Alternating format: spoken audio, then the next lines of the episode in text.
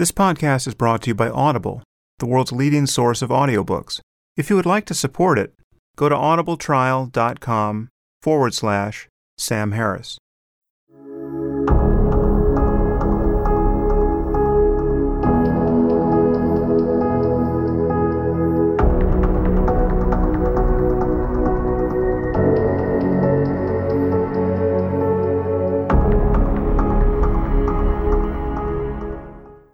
Welcome to the Waking Up Podcast. This is Sam Harris. Apologies in advance, I'm getting over yet another cold. I'm beginning to wonder whether my commitment to vegetarianism isn't just a strategy cooked up by the cold virus to prepare me as a vector by which to lay waste to the rest of society. I have just gotten so many colds since I stopped killing animals or paying others to kill them on my behalf. Well, this is an Ask Me Anything podcast which I'm doing a day after the Brussels attacks. So the questions I have here really don't reflect what has been going on. So it's I feel somewhat out of sync with what's been going on. Maybe I'll just say a few words about Brussels at the outset. Everything I've written about Islam and jihadism and profiling and related topics should be viewed through the lens of events like this. I really don't have any more to say about this kind of thing. But I'll just give you a glimpse of what my life is like on this issue. So I'm at a conference talking about things like artificial intelligence. And I open my phone to discover that there's an article circulating calling me a white supremacist. Now, needless to say, Reza Aslan has circulated it, saying, What do you think Sam Harris means when he says profile anyone who could conceivably be Muslim? Even though in the very paragraph where I make that claim, I make it clear that white guys like me also fit the profile I'm talking about. And then the very next day, we have attacks like these in Belgium. And you see the pictures of the likely suicide bombers, and once again, they're not blonde haired old ladies from Iceland. They're not Japanese schoolgirls. Okay, they're Middle Eastern young men. And again, let me spell this out. White guys like me have also been recruited to ISIS and Al Qaeda. So I'm not putting myself or anyone who looks like me out of the profile, but not everyone is in the profile. My only point about profiling is that we have to admit that we know what we're looking for. We are looking for jihadists. 100% of jihadists are Muslim. In a place like an airport, in addition to random searches and searching all luggage, our security personnel should be looking for people who stand a chance of being jihadists. Now, out in the world, they should be looking for Muslim extremists who may be planning some sort of attack. Where should they look for them? Everywhere at random? Is that really what anyone believes? It seems rather obvious that they should be reaching out to the Muslim community. More important, the Muslim community should be scrutinizing itself, profiling itself, one might say. If you are a moderate Muslim, you have to admit that there is a unique problem of religious extremism in your own faith community. And if this offends you, you are part of the problem. And if you don't want Muslims demonized, you have to stop obfuscating this issue. What's more, you have to stop attacking people as bigots and Islamophobes for expressing their totally sane concerns about Islamism and jihadism. And as for the presidential election, assuming it's going to be Clinton versus Trump, it's time for Clinton to stop mincing words or lying outright on this topic. There are no liberals who are suddenly going to vote for Trump because Hillary says something politically incorrect. So, to make this clear, I think Trump is dangerously unqualified to be president. Okay, and his apparent unawareness of this, his, his total lack of concern for his obvious ignorance, is fairly terrifying. But in his own idiotic way, at least he is naming the problem. At least he's not pretending that we are also worried about the IRA, or that Middle Eastern Christians are just as likely to be suicide bombers as Muslims are. Just think of what a significant attack in the U.S. prior to our election could do if Hillary continues to sound delusional on this topic. She has to start using words like Islamic extremism and Islamism and jihadism and political Islam and Muslim terrorism. The so called war on terror is not a war against a generic problem of terrorism. It's a war, as Maajid Nawaz has said over and over, against a global jihadist insurgency. Unless Clinton starts making sense on this topic, she's going to give ISIS a vote in electing our next president. And you can be sure they have a favorite candidate. So, to say any more here, I think I will just be saying things you've all heard me say a hundred times. I mean, maybe there's just there's one more point to clarify. I, I clearly have followed Maajid's line in distinguishing Islamism from Islam. And I've been hearing many disgruntled noises from readers who think this is intellectually dishonest. So I, maybe I should make it clear how I see this. I am a critic of all religion. I think the notion of revelation and the notion that faith trumps reason is dangerous and intrinsically divisive and something we have to get over. And I have made no secret of the fact that I think Islam is the worst religion on most points, currently ruling the minds of a significant part of humanity. So my view hasn't changed here. There is a war of ideas that has to be waged and won with Islam and with anyone who believes that the Quran is the perfect word of the creator of the universe. But there's a distinction between nominal Muslims or those who are fairly non committal in their faith, or those who have some interpretation of the faith that allows them to ignore many of its edicts, and Islamists. And there's a difference between Islamists and jihadists. And here I follow Maajid's definitions.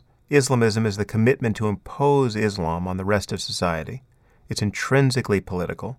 And jihadism is that variant of Islamism that intends to do this by force, as opposed to winning elections or some other process.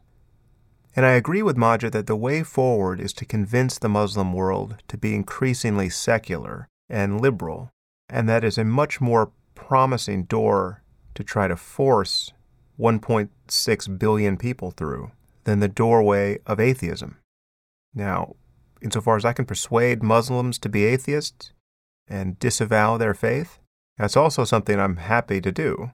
And occasionally I notice some success on that front, but I think it is far less realistic in any reasonable time frame to expect 1.6 billion Muslims to apostatize than it is to expect them to reform their religion in a direction of secularism and liberalism. And I will not pretend to be optimistic on that score either. Many of you think that is just a fool's errand. What more reasonable project do you have to recommend? So, my view here is that wherever a distinction between Islam and Islamism doesn't exist, we have to create it. Muslims have to create it, and non Muslims have to insist that they do. And if you're feeling powerless here, if you're feeling there's nothing you can do that's useful after an event like this, I would say that the one thing you can do is lose your patience for people obfuscating the problem. Lose your patience for liars. It is not a lie to say that there is a difference between Islamism and Islam, because one can be created. There are many Muslims who do not want a global caliphate. There are many Muslims who do not want homosexuals thrown off of rooftops.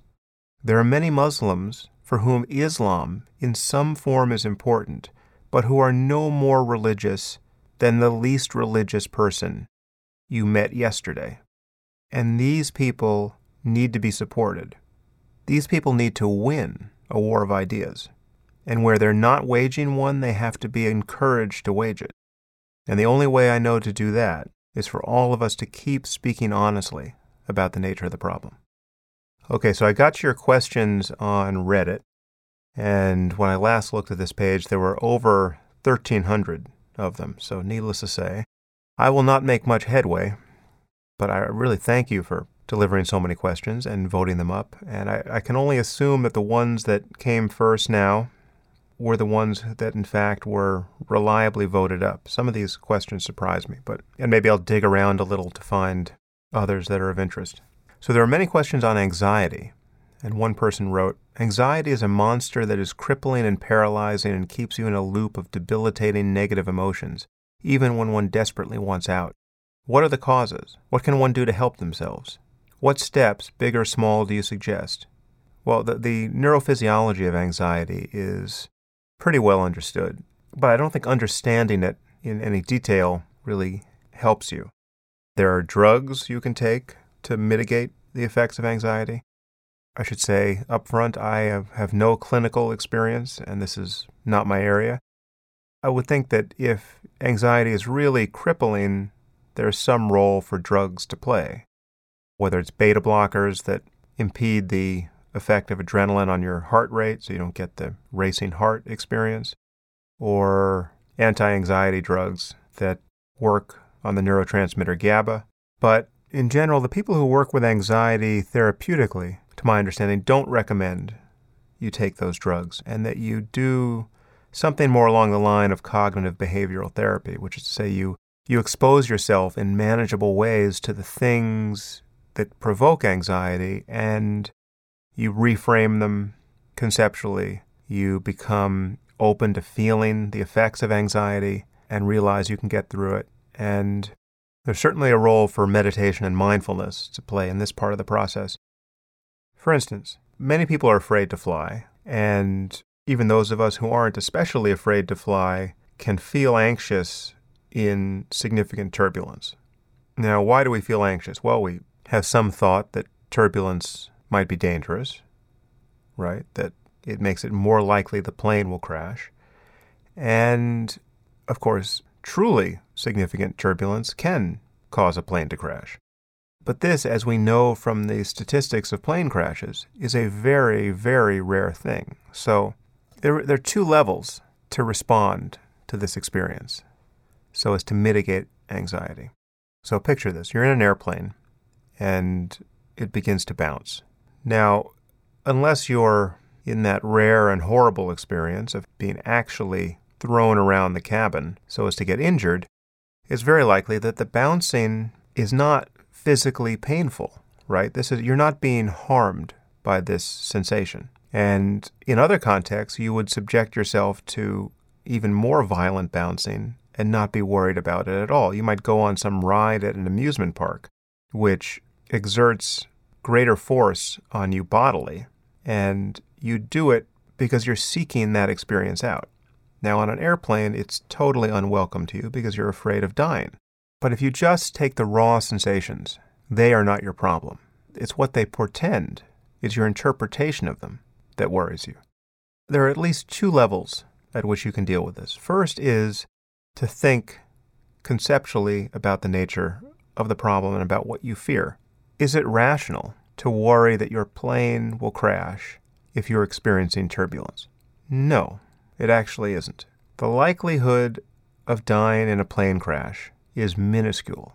Over the course of your journey, you should begin to worry as you leave the airport and get in an Uber or a taxi or drive yourself home in your own car. That's when your risk of mortality begins to peak. So, if you understand that, if you understand that every moment in a plane is, in fact, safer than many moments you spend on the ground, certainly safer than when you're walking as a pedestrian, fixated on your smartphone, and stepping into the crosswalk. That's when your adrenaline should surge, or when you're driving and glancing down at your phone to see what text just came in. Those are the moments where the sweat should begin beating up on your forehead. So when you're in a plane and it's begun to bounce, it is in fact unreasonable to worry that the bouncing means much of anything. If you understand that, that actually can have an effect. Then you can become willing to just experience the raw sensations of turbulence. Then you can cease to interpret the experience as a sign of actual danger. The other level at which you can address this, and, and these are totally compatible moves, I recommend both of them, is to become mindful of the feeling of anxiety itself. What is it? And what does it mean? Well, it's just sensation, it's just a pattern of energy in your body. And it actually doesn't mean anything at the level of raw sensation. You might have thoughts about it, and very likely much of your thinking in that moment is purposed toward trying to figure out how not to feel that way or not to let it get worse. But if you'll step out of your thoughts and just become willing to feel the raw sensation of anxiety, actually just surrender your resistance to it, just feel it as energy, it can lose its meaning. It can become very difficult to distinguish from what, under another framing, would be a positive experience, like excitement. How do you know the difference between being anxious about something that's about to happen and being excited? For the most part, it is the thoughts you're thinking when you're feeling that arousal. There's a cognitive, conceptual overlay on top of this raw feeling. You can consciously reframe things, or you can step out of it altogether and just feel the raw energy of this experience. And when you do that, anxiety can be like any other experience that has no meaning for you as a person, really. I mean, it doesn't say anything about you. So, something like indigestion or itching. Let's say you're let's say you have a rash on your elbow and it's itching. Okay? That doesn't say anything deep about you as a person. That has no psychological implications. It might be unpleasant, it might be extraordinarily unpleasant, but it doesn't reach into your sense of who you are. The deepest way to respond to anxiety, and again, I'm not saying that there is no case in which drugs are valuable or even necessary. There may very well be. But for anxiety in its more ordinary range, the deep way to respond to it is to become willing to feel it, to cease to interpret it as important, and to function in the midst of it. And then it will pass. Anxiety rises and falls like any other emotion, and if you're not continually thinking the thoughts that make you anxious, it actually can't stay around very long. And this is true of other unpleasant emotions like anger and sadness, and they're continually resurrected by our thoughts, and we're spending most of our time thinking without knowing that we're thinking. So, mindfulness in particular is a very good antidote to this problem. But the trick is you can't apply it as an antidote. You can't be mindful of anxiety so that it will go away. You can't push it away with meditation. Or at least that attempt is more likely to fail. What you're really after in those moments is genuine equanimity, real acceptance of the energy of this emotion. Become interested in it, become willing to feel it. Just let it burn bright in you and discover that it doesn't matter. It simply comes and it goes, and you can function. Next question What are your thoughts on immortality, or at least living a very, very long time, as pursued by researchers like Aubrey de Grey? Do you think it's possible? Do you think it's desirable? Aubrey, if you're not familiar with Aubrey de Grey, you should watch some of his talks. I think he's given two TED Talks.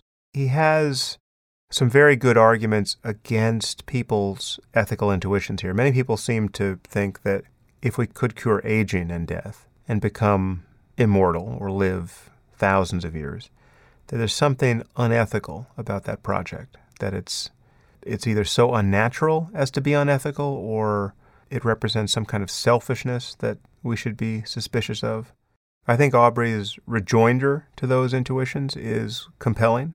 As to whether it's possible, I think it probably is in principle possible. I think you know, Aubrey describes aging as an engineering problem. There are not that many ways in the end to grow old and die. I think he points to seven different ways in which our bodies begin to break down. You know, cancer is one of those ways. The depositing of junk inside of cells or between cells is another way. There are just not that many ways that an old person on the verge of death differs from a person in the prime of his or her life. So I agree that if we understood those ways completely and we could intervene biochemically and make the necessary changes, well, then we may find that aging is now no longer a problem. We can keep repairing ourselves. And I think that would be a good thing. I think, it, you know, as Aubrey argues, aging is the worst thing there is. And the only reason why anyone's tempted to accept it is because it, it appears currently unavoidable. but if you think Alzheimer's should be cured and you think cancer should be cured, well, then aging is the super problem you should want solved. Because each of these evils, along with many others, are mere symptoms of aging. Yeah, I agree with Aubrey. I, yeah, I think if there's any way in which I'm skeptical of his discussion of this topic, it may be just a basic uncertainty about whether he's too optimistic about the, the timeline here. But I think it's a an incredibly interesting area to work in, and I think the taboos around declaring one's intent to cure aging are fascinating, both ethically and culturally. And I think Aubrey um, has said some very uh, useful things in that area. Next question. Sam, I remember you mentioning getting flack from Maajid about not liking hip hop. I'm curious what sort of music you do listen to Stravinsky, Radiohead, Enya. Well, it's not that I don't like hip hop. I got a lot of grief about this. I just, I'm not a hip hop fan. I'm just not, I don't listen to a lot of hip hop, but I don't recoil at the sound of hip hop. On this list, I would pick Radiohead of the three choices. The issue with me in music is one, I'm not a musician, so I'm not, I'm, I'm fairly uneducated in this area. And there's a lot of music I like, but I don't spend a lot of time listening to music because I can't work to music. Certainly not music with lyrics. I can't read to it, I can't write to it. I just spend a lot of time trying to ignore the music. I just find silence works better for me. And when I'm not working, I'm a bit of an information junkie, and so I'm listening to audiobooks or podcasts or the news in the car or while traveling. So it's it's there's not a lot of time for music to get in. And if I'm going to listen to music, I often just put on Spotify or something now, and I, in fact, I don't even know what I'm listening to. I just have something that some AI somewhere is piping into my brain based on the few Radiohead songs I've selected. And maybe that will be the future of ideas, too. At a certain point, you won't know what book you're reading or what lecture you're listening to. Something like Spotify will just start feeding you disconnected ideas.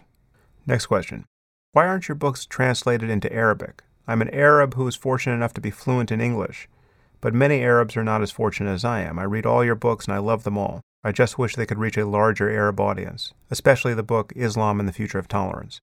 I've been sheepish about letting my books get translated into Arabic. There hasn't been much demand, as you might imagine, but on the few occasions when someone has asked permission to translate one of my books, it's been a long time since, this has happened, but I remember declining because I just didn't want to have Salman Rushdie's experience of learning one day that one of his translators got killed. And when you're talking about Arabic or Urdu or any other language from a Muslim majority country, I begin to worry about this sort of thing. So that's why. Maybe that will change. Can you please do a podcast with Richard Lang, disciple and close friend of the late Douglas Harding, about the headless way, the westernized version of Dzogchen? I imagine getting a Dzogchen master on a podcast could be tough, and their message a little abstruse. But the way Lang and Harding talk about seeing is thrilling. I don't actually know Richard Lang. I've seen a couple of his videos online, and he seems to make perfect sense on this topic, as did Douglas Harding. I will talk about this practice more, and I'll talk about it in particular in the meditation app I'm building. But it's a little difficult for a podcast. So much of it is visual. The exercises that Douglas Harding recommended and which I'm sure Lang teaches are based on changing your relationship to your visual field. And I write about this a little bit in my book, Waking Up. We define our sense of self visually, in particular. It's not the only way. You still if you feel like a self with your eyes open, you're going, you're going to feel like a self with your eyes closed. But the experience of selflessness can be very striking with your eyes open because it changes your felt sense of, of subject object perception with respect to everything that you see. And the way that Harding described this, in particular in his book On Having No Head, is as the experience of headlessness, whereas he, he would look out at his visual field and then he would look for his head. He would recognize that his head was not among the contents of his visual field. And as you listen to me now, you might do this just with your eyes open. Look at whatever it is you can see and notice that your face or your head is not among the things that you see. In fact, where your head is supposed to be, there's just the world. And if you become sensitive to this consideration, if you look for what you presume you are looking out of and fail to find it, you can have a, as the questioner says, a, a thrilling sense of having lost the feeling of subject object perception. And this itself can become a basis of mindfulness. This can be the thing you pay attention to when you meditate, as opposed to your breath or any other object of attention. And some very powerful changes in your conscious experience can happen the more you do this. But as far as talking about this at length on a podcast, it's a little difficult because much of what needs to be said needs to be indicated visually. And so it, it definitely lends itself more to video than audio. But I will try to be precise about it in my meditation app. What are your preferred news sources? Well, nothing especially esoteric here. I read the New York Times every day. I read The Atlantic. I listen to NPR. I watch television news rather often, whether it's the, the evening news or 60 Minutes or Frontline or Vice documentaries. I'll go to the BBC website sometimes. And often somebody on social media will send me a link to something more esoteric, like a, an English language paper in Pakistan, for instance. So I, I do see things that are off the beaten path, but for the most part, I have very standard and uninteresting sources of news, but I do consume a fair amount of it. One of the virtues of social media is that if I haven't noticed something through any of these channels, I very often hear about it from one of you. Sam, I heard you say once before that the left has one advantage over the right in that it has a self correcting mechanism. Well, now that the left seems to be going off the deep end, we need those mechanisms. I'm not sure I, I said that or at least I don't think I said that it was an advantage. In fact, it's a disadvantage. The self criticism of the left is a disadvantage in its tug of war with the right. The left eats its own in a way that the right never seems to. And what you find on the left is a criticism of one's own tribe, which can lead to a kind of masochism. Now, short of masochism, obviously self criticism is a intellectual virtue. It's very good to wonder whether or not one is wrong, to wonder whether or not one's opponent, politically, might have a point, to wonder whether or not one's group has treated other groups, especially less powerful groups, unfairly. And not to have any of those concerns really streamlines one's politics, because every you can just think about in-group and out-group with a clear conscience. And conservatives, certainly more authoritarian ones, certainly bigoted ones, certainly xenophobic ones, they can do this with a clear conscience. So it's on the left where virtues of tolerance and self criticism, fairness tend to be found, where the, the specter of self doubt begins to loom. And you find people on the left, and people like Noam Chomsky are the ultimate example of this. This is really the golem one produces when one performs the final incantation on the left you wind up with total masochism. We are always wrong. We are the worst. We deserve whatever is coming to us. That is the, the crevasse into which much of the left has fallen, morally and politically. That's their view, for instance, of U.S. foreign policy and things like the war on terror. There is a kind of asymmetric warfare between left and right. You have someone like Trump, for instance, running for president, where he does not pay the price for his obvious dishonesty the way someone like Hillary Clinton pays the price for hers in front of her audience. Trump can get up there and speak in an almost information free way, just giving voice to pure bombast and platitudes, and contradict himself over and over again, reveal his ignorance on topics of huge importance, and merely bully and bloviate when that ignorance is pointed out. And he seems to pay no penalty for this. Whereas someone on the left, someone like Clinton or Sanders, if they were committing precisely the same sins. Again, saying nothing of substance and saying it dishonestly much of the time. I think they would receive much more criticism from their own base. Now, again, this is not, I don't want to make too much of this difference. The left is insane in its own ways and capable of, of shocking dishonesty. And I've complained about this a lot with respect to my own antagonists. But there, there is an asymmetry here that is interesting and politically consequential. The left does eat its own in a way that the right doesn't.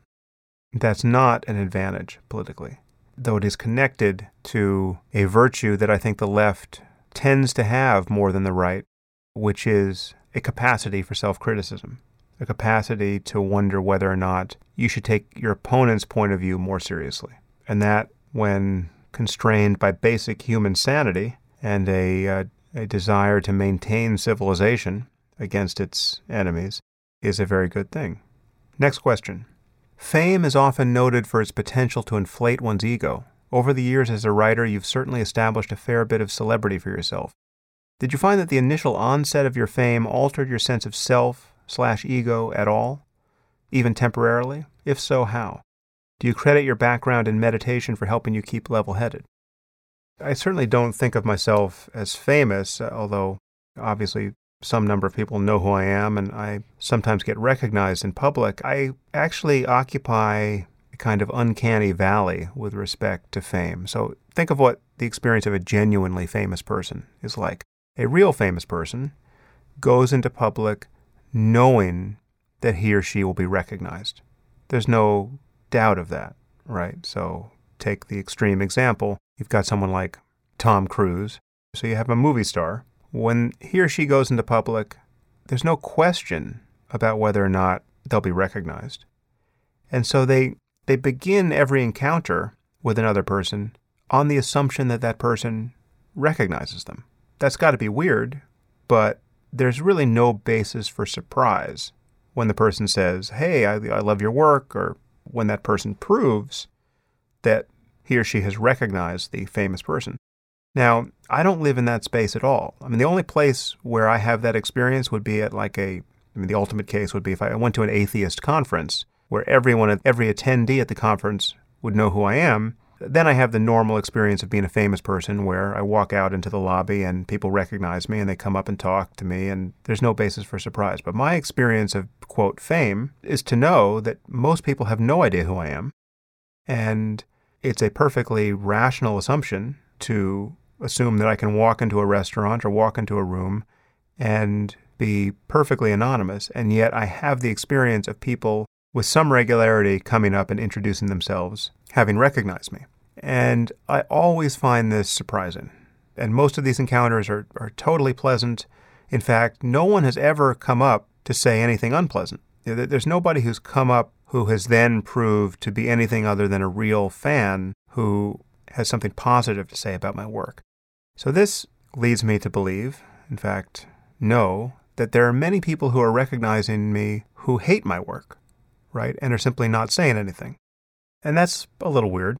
So again, there's like a kind of uncanny valley here where I am walking around assuming that I'm not at all famous, because in the spectrum of things, I'm barely recognizable. And yet, I continually get recognized and continually get surprised that this person knew who I was. And this can often be weird because this, it can happen long after an encounter has started. So I could be having dinner and ordering food from the waiter, and only at the end of the meal, after many minutes of interaction with this person, will the person then say, Oh, and by the way, I really love your work. Right. And then I'm left in the very weird position of wondering whether or not, and this is this is a feature of my mind that I would not have known existed. It makes me wonder whether or not I conducted myself in that exchange the way I would have wanted to had I known I was Sam Harris, the writer, or Sam Harris, the public person for this person. And that's that's psychologically interesting to me. The, the fact that if somebody knows who I am, I'm slightly concerned to protect that person's view of me as a writer or a thinker or a public person in a way that I'm not if it's an anonymous encounter and they're just meeting me. I don't know what to make of that. So my experience of quote fame is a weird one. I just get surprised by it and don't really know what to make of those experiences. Another component, which is purely a positive one, is that it, insofar as other people know who I am, it gives me a kind of agency to reach out and connect with people whose work I value and, and with whom I want to have a conversation. So it's useful for me to have done something publicly that people recognize if I want to start a conversation with other people playing similar games. That part of it's been purely positive. But as to whether or not it's inflated my ego, I can't say that it has. I think, if anything, moving in circles with other people who are accomplishing a lot, for instance, going to a conference that's just filled with smart, successful people, even ones who are only in the audience, right, who are not speaking at the conference, a place like TED being a classic example, that doesn't tend to inflate one's ego, or at least it doesn't inflate mine. It makes me uh, worry that I'm not doing enough in most cases. So, making a successful connection with the world, which is one cause of fame, doing something that other people want to pay attention to, that has, if anything, made my ego healthier in the sense that it's, it's just reduced a certain kind of concern. I now know that if I have something that I want to say, I will have an opportunity to say it in one form or another, whether that's writing or podcasting or giving a public talk or being interviewed by a journalist. These opportunities keep coming up, and many of them I can even manufacture myself now. That, for me, ended a certain kind of isolation and frustration that was a very good thing to end. For a few years there, I was someone who had a lot of ideas and didn't have anything to do with them. That was frustrating. So if you're in that situation, I know what that's like. The remedy is to keep putting your stuff out there until people notice it. And the, the opportunities to do that are only increasing. Next question. On Stoicism, you said you were disappointed in how you've handled some recent battles. What are your strategies moving forward to evolve and prepare when you suit up for the next one? Well, many questions of that sort have come in since my recent misadventures on this podcast. My conversations with Maryam Namazie and Omer Aziz have definitely caused me to recalibrate a few things. I'm going to pick my battles a little more carefully and probably anticipate the rough spots better than I have. I was surprised by how badly it went with Maryam, and probably shouldn't have been. I was and am astonished at how she's behaved since, circulating almost any terrible article about me that that appears online. And the most recent one, where I was called a white supremacist, is no exception. So I don't know that I could have anticipated that, but with someone like Omer Aziz, I think I could have known and, and would now know based on what he wrote that a productive conversation there was going to be impossible. And I could have cut my losses much earlier in the podcast. Many, many people were mystified by why I spent so much time trying to convince him that Maajid and my motives for writing the book weren't mercenary. We were not engaged, as he said, in a get rich quick scheme. People bizarrely think that this has something to do with my being offended by the charge or my wanting to prove myself right or I mean just the criticism I've gotten although there hasn't been that much is mystifying. The only reason why I was pushing so hard on that point was that it was the simplest possible claim about which there really was no basis for debate because I know why I wrote the book. I know what the realities of publishing are.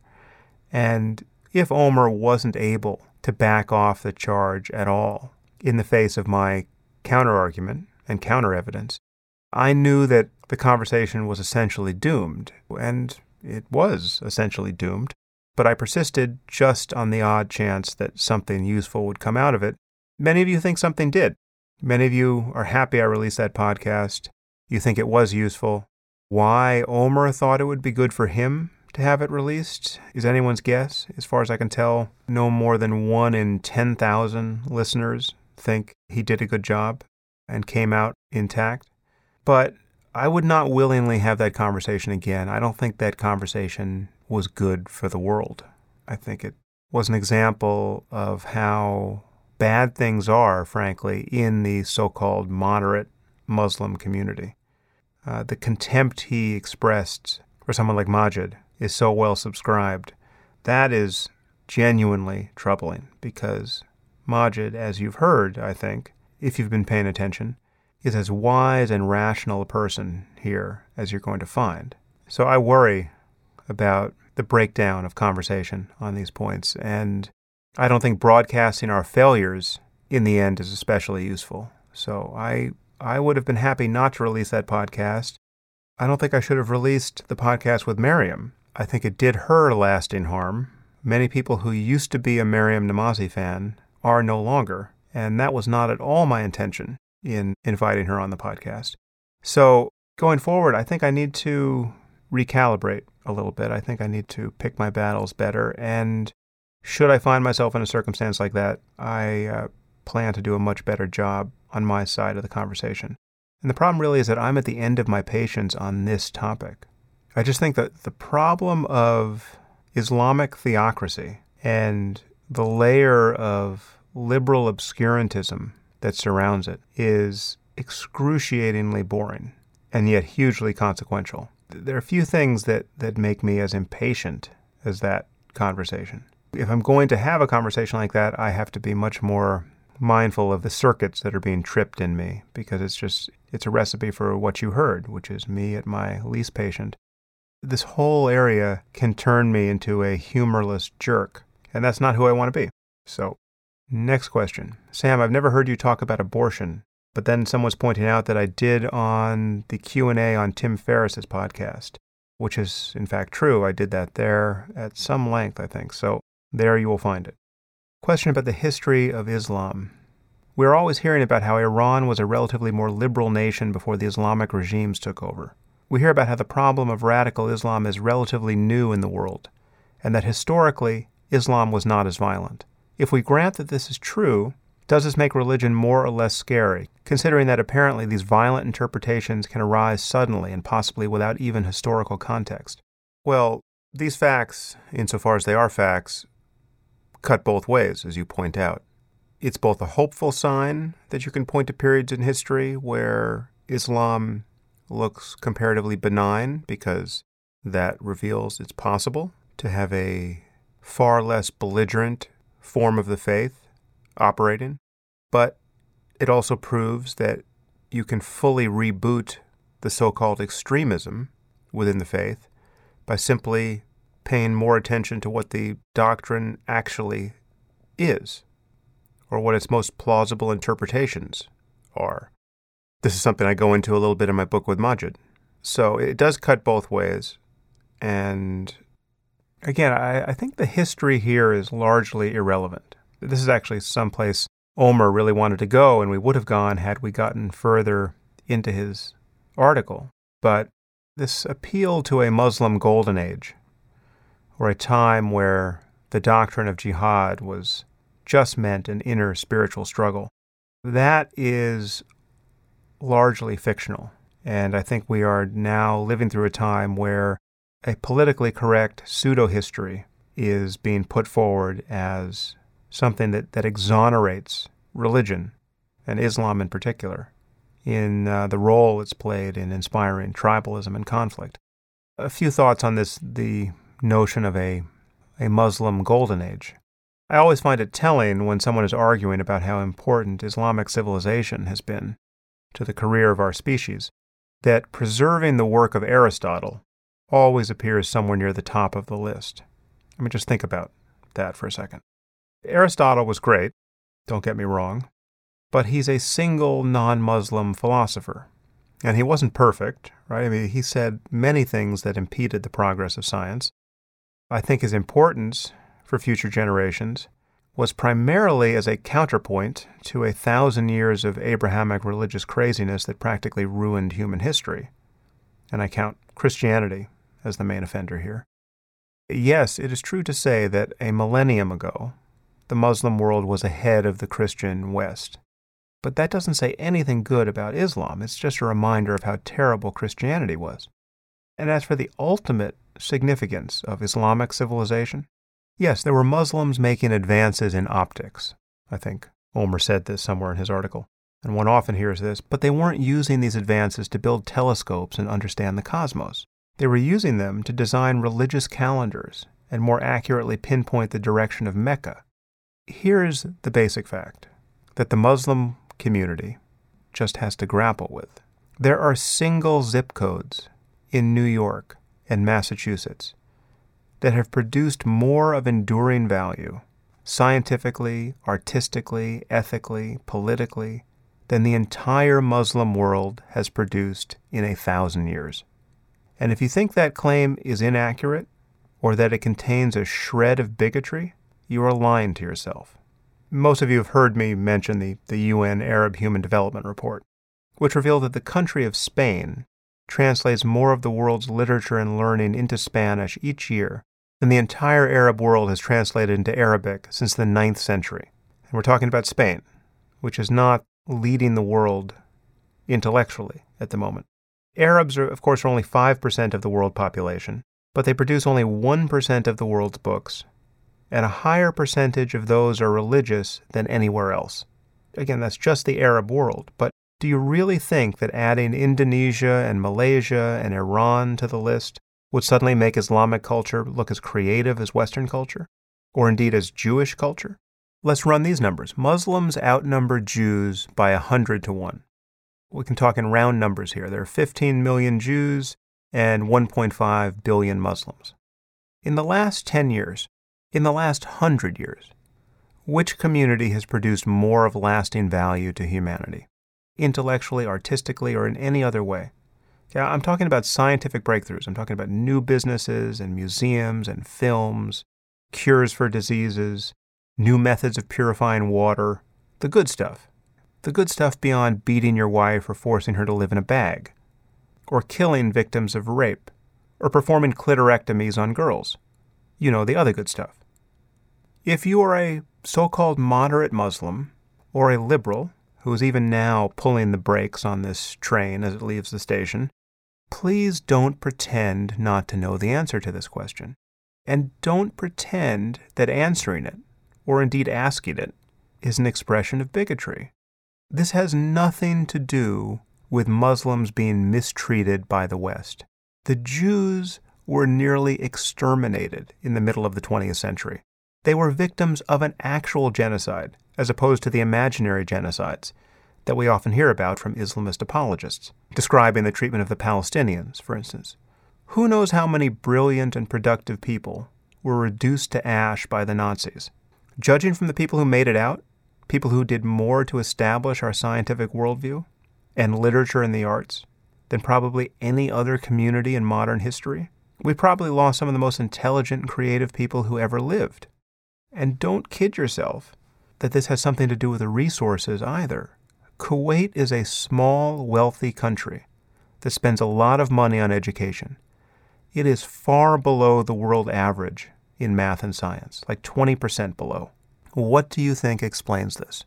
It is not historically inaccurate, nor is it a sign of bigotry, to observe that most of human progress arose in the West. Science is a Western breakthrough. Liberal democracy, the rule of law, equality before the law, freedom of thought and expression, a universal conception of human rights, separation of church and state. These are almost entirely Western inventions, and they are the foundations of almost everything that is good in our world. And when other cultures have adopted these values, like Japan and South Korea, they have flourished. Take the focus off Islam for a moment, because this seems to help for some bizarre reason. Consider India, Hindu India. Consider the caste system and the practice of sati, the practice of forcing a widow to burn herself alive on her husband's funeral pyre. These bizarre and barbaric practices are entirely the product of Indian religion.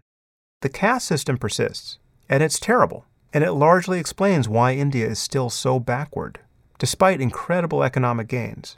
There are more malnourished and illiterate people in India than anywhere on earth. The practice of sati was effectively stamped out by the British and the Portuguese and the Dutch, which is a very good thing. Can we say that Western notions of human rights and political equality are better than these Indian traditions? Of course. Is it a sign of bigotry to say this? No, in fact, it is bigoted to say that Indians just might be better off with their barbaric traditions. Maybe Indian widows are better off being burned alive after their husbands die. That is bigoted. That is a failure of compassion. Maybe the Ill- illiterate street sweeper who has accepted his lot in life and the abuse heaped on him by his neighbors because of his belief in karma and rebirth, maybe he's better off than if he were sent to Oxford and educated. That is bigotry.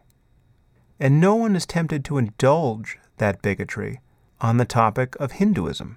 But when we talk about Islam, all of a sudden, the dial on the liberal moral compass just begins spinning uncontrollably, and it suddenly becomes impossible to navigate questions of right and wrong and good and evil. I got my hobby horse rocking again. Next question. This, I think, should probably be the last one. Can you tell us anything about your upcoming book on artificial intelligence? There's some other comments here and questions. It seems that some of you have figured out who I'm doing this book with. One of you says, I bet it is Eliezer Yudkowsky. And then one of you even found a photo of the Future of Life Institute's conference in Puerto Rico I was at. That places both of us in the same place. Yes, that is indeed the case. I've been talking to Eliezer. We're doing a dialogue based book, although this is somewhat on the back burner for both of us, so it's going a little slowly, but we've been having some very useful conversations and getting them transcribed. I think we will do something like what I did with Maajid, put out a short book in dialogue format. Although we don't have a full manuscript yet, so I, I can't guarantee the outcome, but I, I really have enjoyed talking to Eliezer, and many of you probably don't know who he is, but he's he has a very interesting mind, and we've been talking about AI narrowly, but also just the ethical implications of building systems more intelligent than ourselves, and the possibility of building minds that can experience more of moral relevance in this universe than we can, which is to say, greater states of consciousness and well being and suffering. This is a fascinating area. Eliezer is a fascinating guy, and, and I will certainly let you know how that conversation proceeds. Just a few more rapid fire questions. I'm just scrolling down here. What are your thoughts on the transgender debate? I really have none. I know very little about this area. I don't actually know anyone who is transgendered. I don't have any strong intuitions about about it apart from a commitment to political equality, which uh, seems obvious. I think at one point in my conversation with Douglas Murray, he said some things that people interpreted as being disparaging of transgendered people, and I, I was faulted for not pushing back at that point. No, I think uh, what I, I took Douglas to be just railing against political correctness on this and really every other topic. I this is just a I have to de- declare my my ignorance and thus far lack of attention to the issue psychologically and, and scientifically, which is the spirit of the question I'm getting here. So I will pass that by. My position on male circumcision, I've been strangely quiet on this topic, apparently. Maybe the fact that I'm a circumcised male has something to do with that. I think the analogy that people draw between male and female circumcision is a deeply unhelpful one. It is it does a lot to minimize the horror of what is happening to little girls throughout this world. There really is no analogy to draw there. I can't say that I'm a supporter of male circumcision. I don't think I would have circumcised a boy had we had one, nor can I say that I've paid some price psychological or otherwise, for uh, having been circumcised. So I think it's much less of an issue for me, though I do um, share Hitch's bewilderment at the fact that anyone thought this was an important thing to do to little boys. And my bias is certainly to be against it at this point because it really is, apart from some tenuous health claims, it does seem to be a practice almost entirely anchored to religion. But don't be misled here. What girls are going through in countries like Somalia and Egypt bears no relation to the circumcision of boys, and it's very important to keep that straight in one's head. What would I be working on if 9 11 hadn't happened and I hadn't written The End of Faith? How would my work be different? Much of what I've done since then, I would still have done. I mean, my interest in consciousness and ethics and topics like free will and the nature of human violence and the possibilities of introspection, meditation, quote, spiritual experience, even my interest in religion, all of that was there. But if I assume that 9 11 didn't happen and there was not some special problem with jihadism at this point in history, probably 80% of what I have done since then would be more or less unchanged. I just wouldn't have spent any time talking about Islam or pushing back against its apologists. I can only imagine that would have freed up a fair amount of energy. But as far as topics, I think that the kinds of things you've heard me talk about on this podcast and books like The Moral Landscape and Waking Up and Free Will and Lying, all of that was probably on the menu anyway. And I certainly intend more and more to think about and write about and speak about the topics I would have covered in the absence of the ongoing war on terror, because I've said virtually everything I think on that topic. So, as a general matter, it's time to move on, even though when buildings begin to blow up in the capital cities of the free world and innocent people are murdered by religious lunatics, and pampered imbeciles lie with impunity about the nature of this problem, from time to time I will feel like I can't hold my tongue. But I'm hoping to be more and more efficient in that area. In any case, this has been another AMA. I hope you found it useful. Once again, apologies for the lingering cold, and thank you for listening to the podcast. It really is an honor that so many of you ask questions when I put out the appeal for them. 1,300 questions. That's really quite amazing. I will continue to do these sorts of things as long as you guys find it useful. As always, your support of the podcast is greatly appreciated through Patreon or any of the other means on my website at samharris.org forward slash donate. And leaving reviews on iTunes and elsewhere is also extremely helpful. Until next time.